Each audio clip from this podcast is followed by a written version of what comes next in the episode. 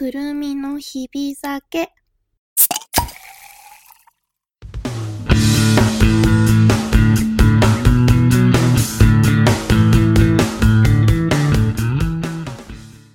本日もお疲れ様でした。皆さんこんばんは、くるみです。このラジオはお酒と音楽を愛してやまない私くるみが晩酌をしながら好きな音楽を紹介したり、日々感じたことをぼやいたりするゆるいトークラジオでございます。さて、今宵もいっぱいやっていきたいと思います。今夜の晩酌のお供は、ホワイトホースというウイスキーにしました。よいしょ。いつものごとくね、ハイボールにしていこうと思います。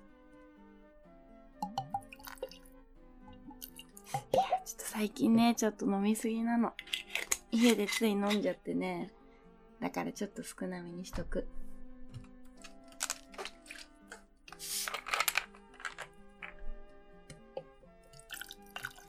最近やたらと暑いからさ。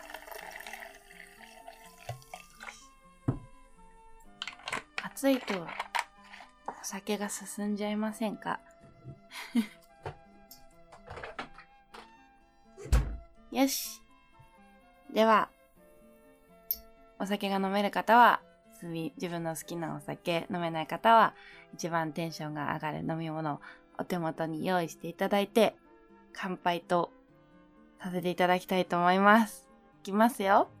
それでは一週間お疲れ様でした。乾杯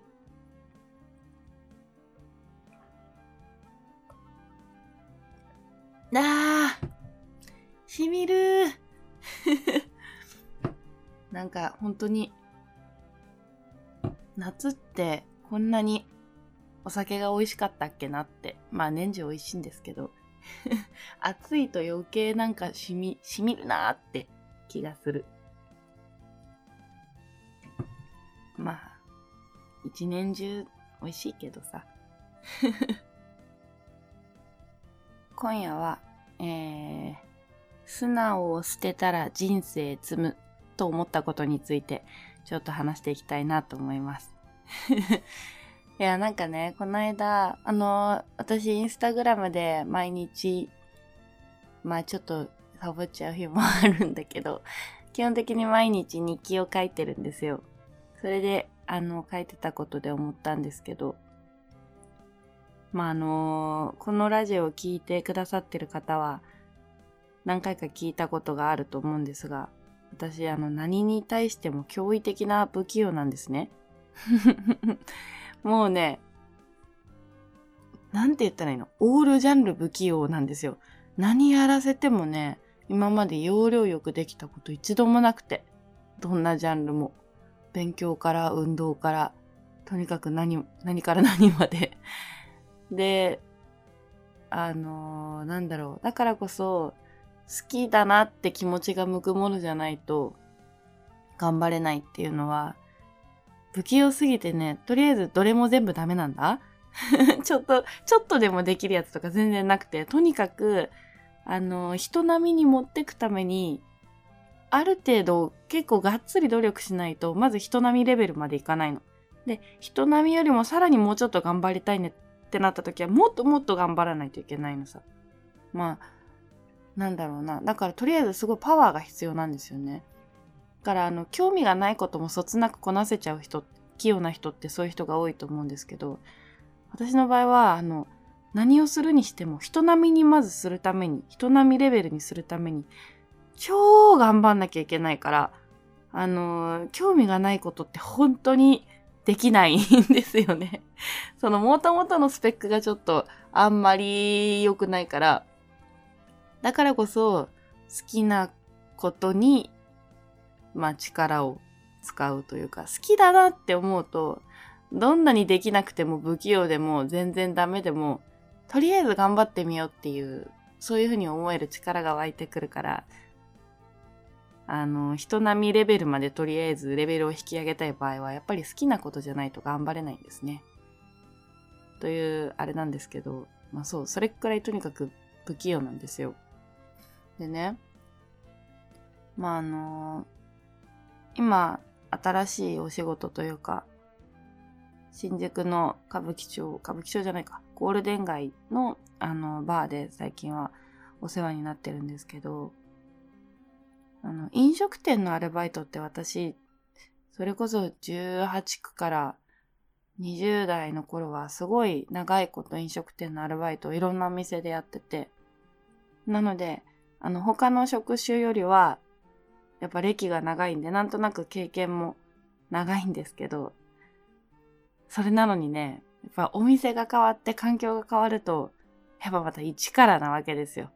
ゼロってことはない。さすがの不器用の私も。何年もいろんな飲食店で働いてるから、ゼロってことはないけど、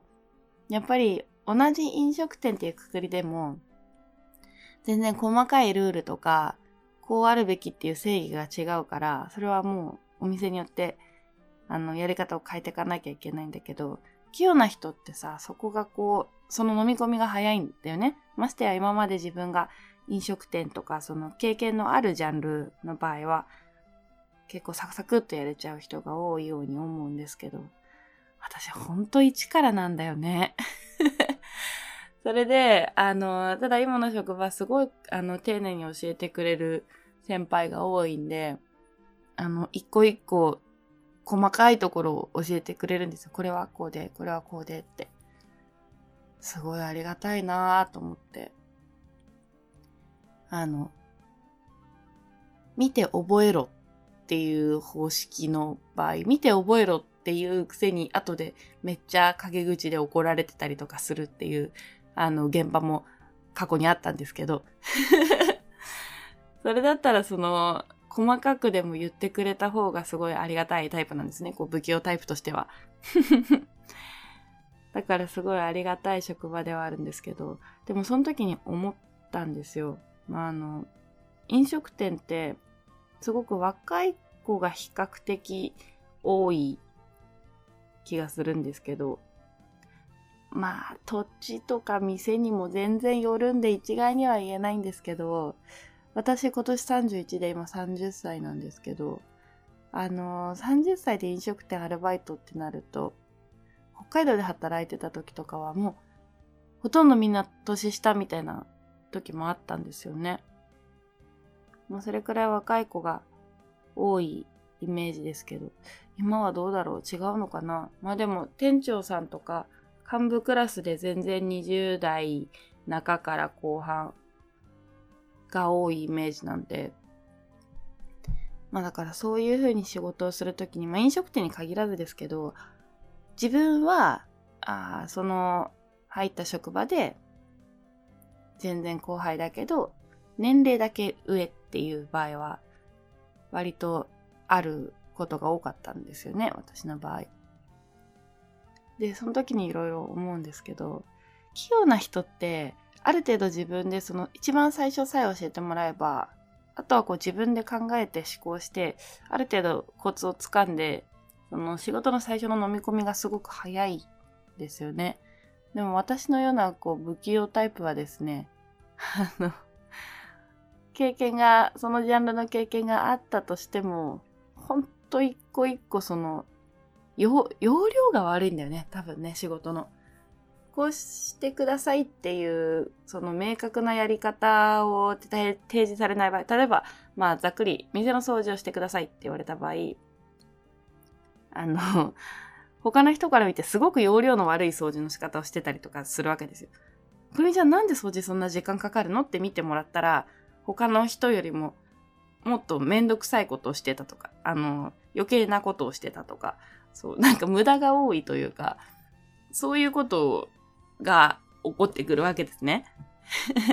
で、あの、やっぱり、もともとのその気づきとか、やり方の最初のスタート時点で器用な人に比べてね、やっぱりできないなって思うことが自分でも自覚はしてるんですけど、まあね、これ自覚してるからって治るようなもんではないんですよね。もうもはや性質というか、まあ頭の良さとかもあると思うんですけど、容量の良さってすごく、なんだろうな、その、私30年間生きてきて思うんですけど、容量の良さってちょっと努力じゃ埋められないってすごい思うんですよね。なんかやっぱり、もともと容量がいい人に、容量が悪い人って、そのなんだろう。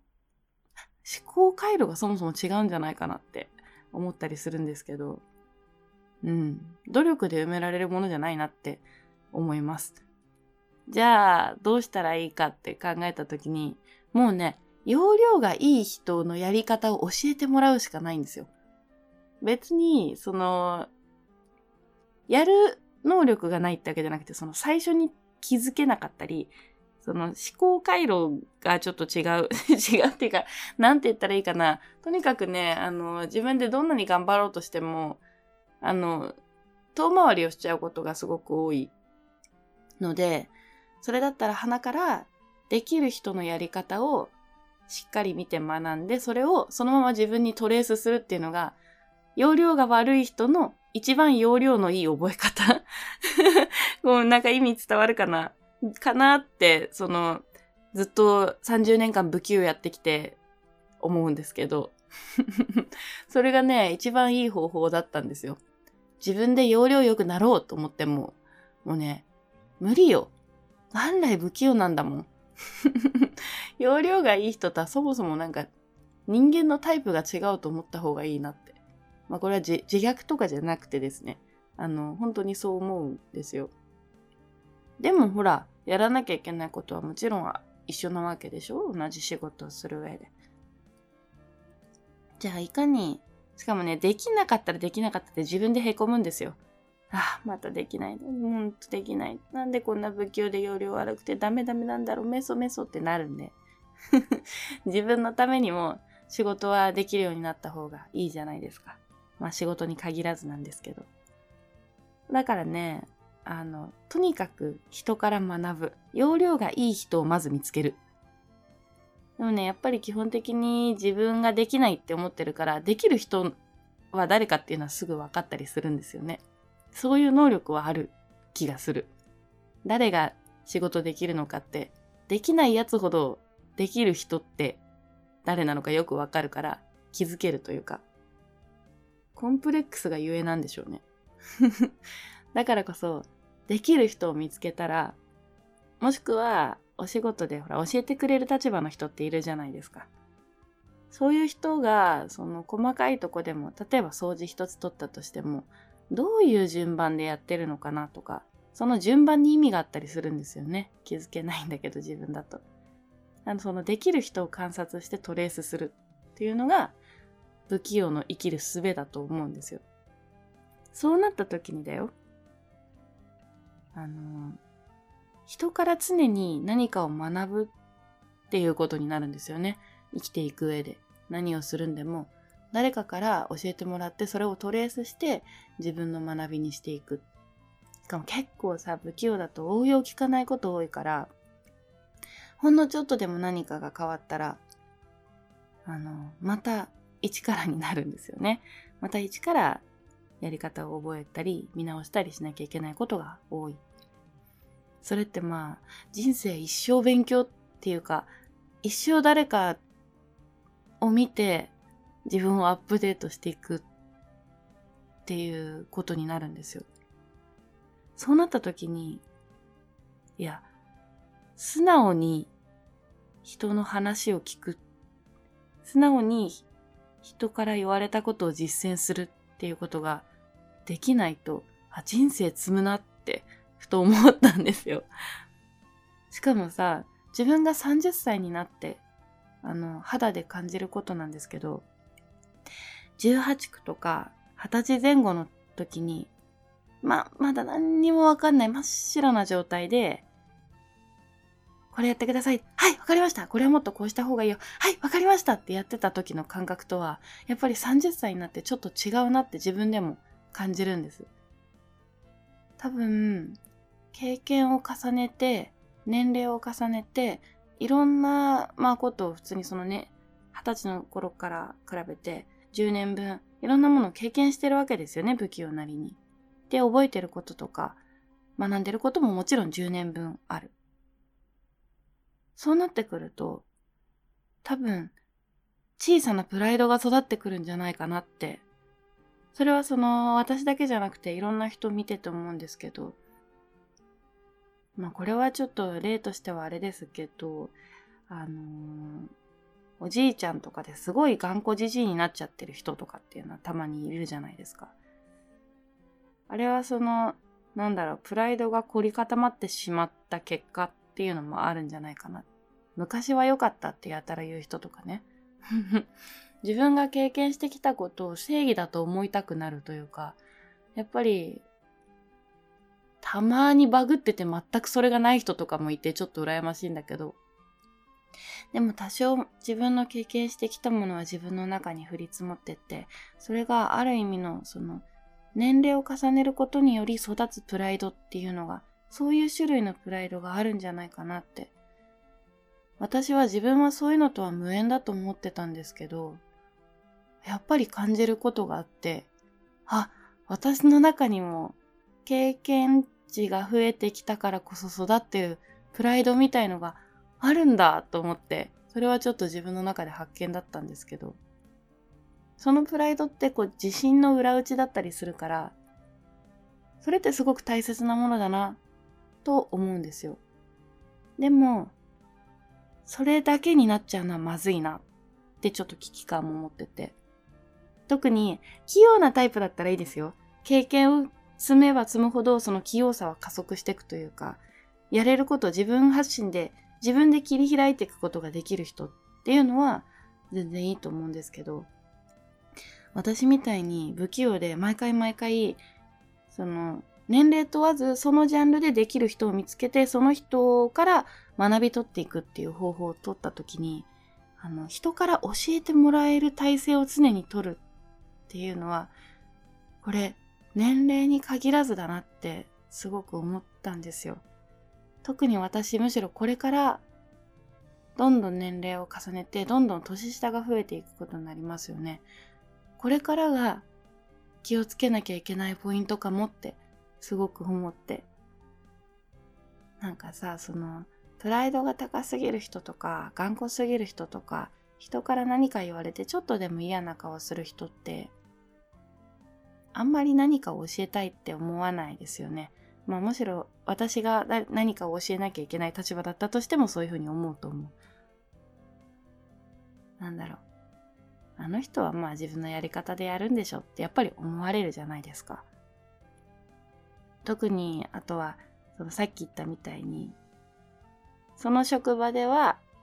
自分の方が歴が長いけど後輩だけど後輩の方が年齢が上みたいなパターンの時、ただでさえその教える側が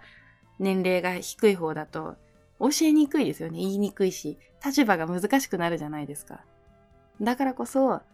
その自分がまだその、まあ例えば今は職場っていうことにしますけど、仕事の場合ね、自分が年齢は上でも自分がその職場で経験値が浅い方だったとしたら、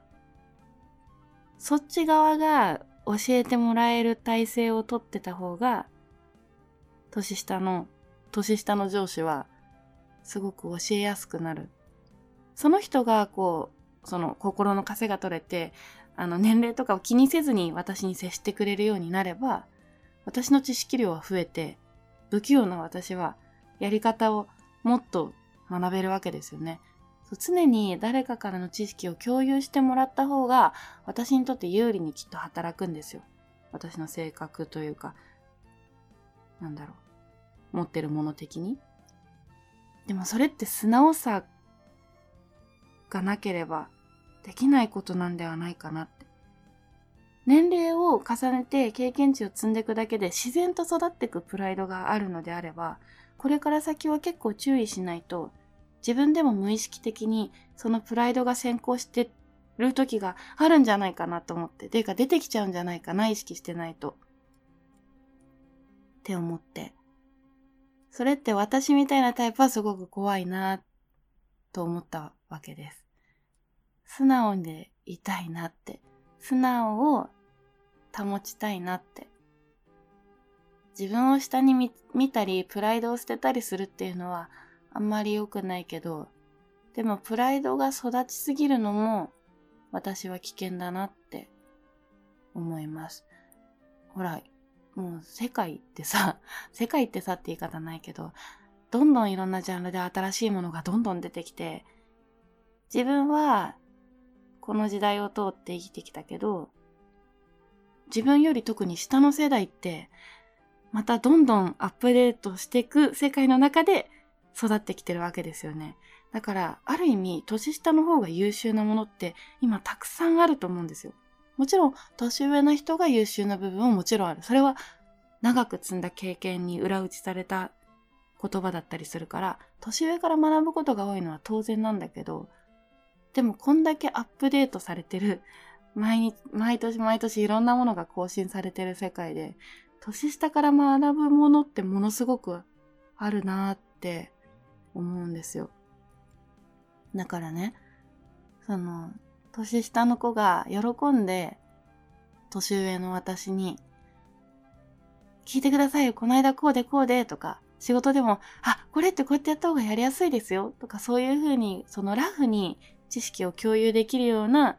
体制を取れる人でありたいって思いました。そう、なんかね、すごいそうやっていろいろ考えるきっかけがあったの。だから、全員に当てはまるとは思わないけど、私みたいなタイプは、素直さを捨てたら人生積みだなって。でもそれって自分で意識すればどうにかなることでもある気がするんですよね。うん。育っていくプライドはちゃんと感じていても、そのプライドをコントロールする必要はあるなって。だって結局、いろんな人が知識を共有してくれるような体制を取れる自分であった方が、私にとって都合よく人生が進んでいく気がするんですよ。都合よく進んでいくっていうのは変な言い方だけど。でも絶対その方がいいなって。だからね、素直なおばあちゃんになることを目指します。もう70歳、80歳になっても、もう10代、20代ぐらいの子が、おばあちゃんおばあちゃんこれねって言ってくれるような、そういうその間口の広いというか、器の広い、入り口の広いおばあちゃんになりたいなって。そう。お酒を飲みながら思いました。素直なおばあちゃんになります。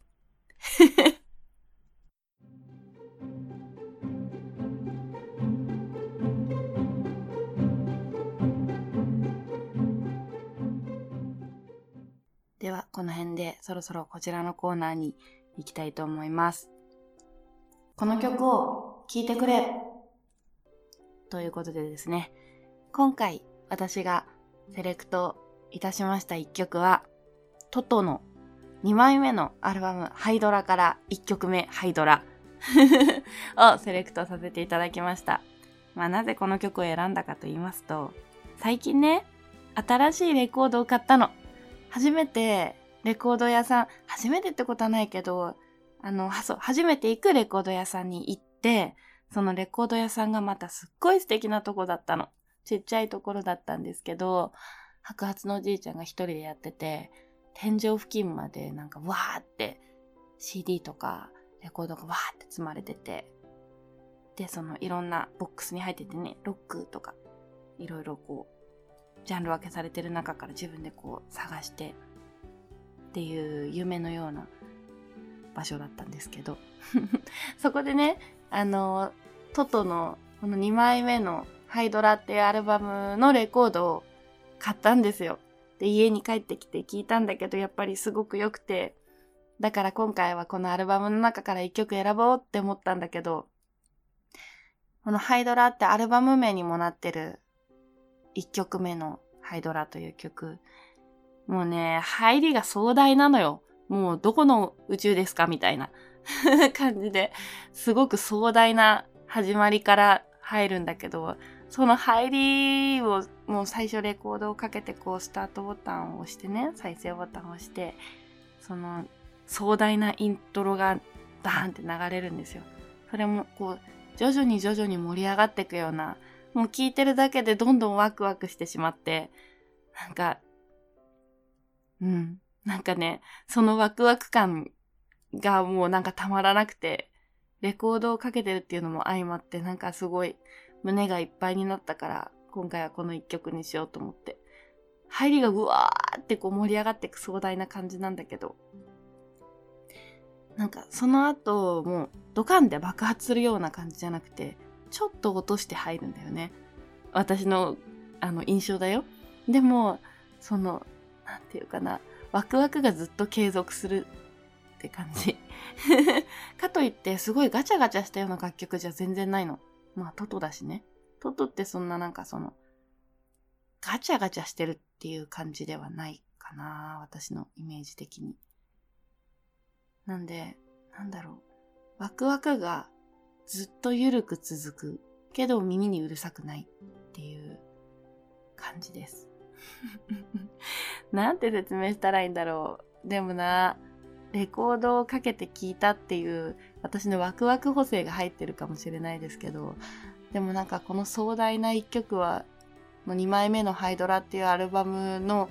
1曲目に持ってくるにはすごいふさわしい曲だなって思って、まあアルバム自体もすごい好きなんですけど、この1曲目のこの曲から始まるっていうのがなんかまた、もうね、もう圧倒的始まり感あるよ。ちょっと聞いてみてくださいよ。もうね、この頭の壮大さっていうかもう、何かが始まる増感がすごい曲なの。だから、なんかこれを聞いてるとちょっとやる気出るっていうか、やる気がない時にハイドラかけて、なんか自分がものすごいミッションをこなす人みたいになれるよ。気持ち的に。なんか私、何かを、その何かのミッション課されてる戦士なんだみたいなあの気持ちになれます。中二病なんでね、ちょっと脳みそがすみません。でもなんかそういう壮大な気持ちになれます。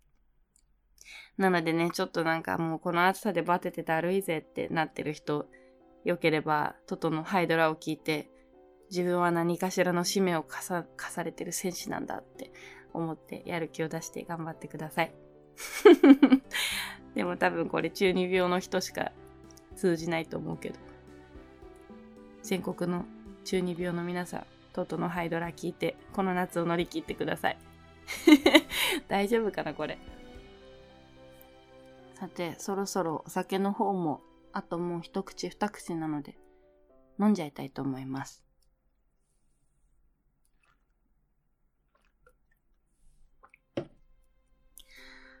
はぁ、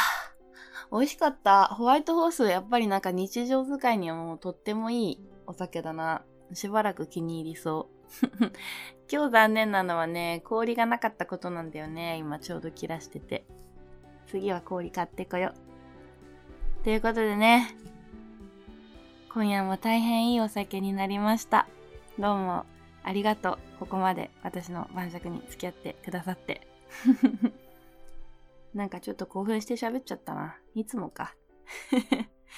えーこのくるみの日々だけは毎月第2第4金曜日の夜9時に更新となっております。各ポッドキャスト、えー Google ポッドキャストとか Spotify とかでも聞けますし、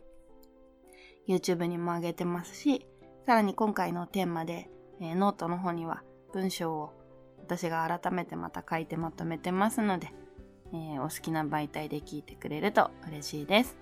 ハッシュタグは、シャープくるみの日々酒。くるみのがひらがなで、日々酒が漢字で、えーハッシュタグをつけていただけると、私が、えー感想を拾いに行きやすいですので、何かあればハッシュタグつけてつぶやいてくれたら嬉しいです。晩酌するときとかにつぶやいてくれてもいいよ。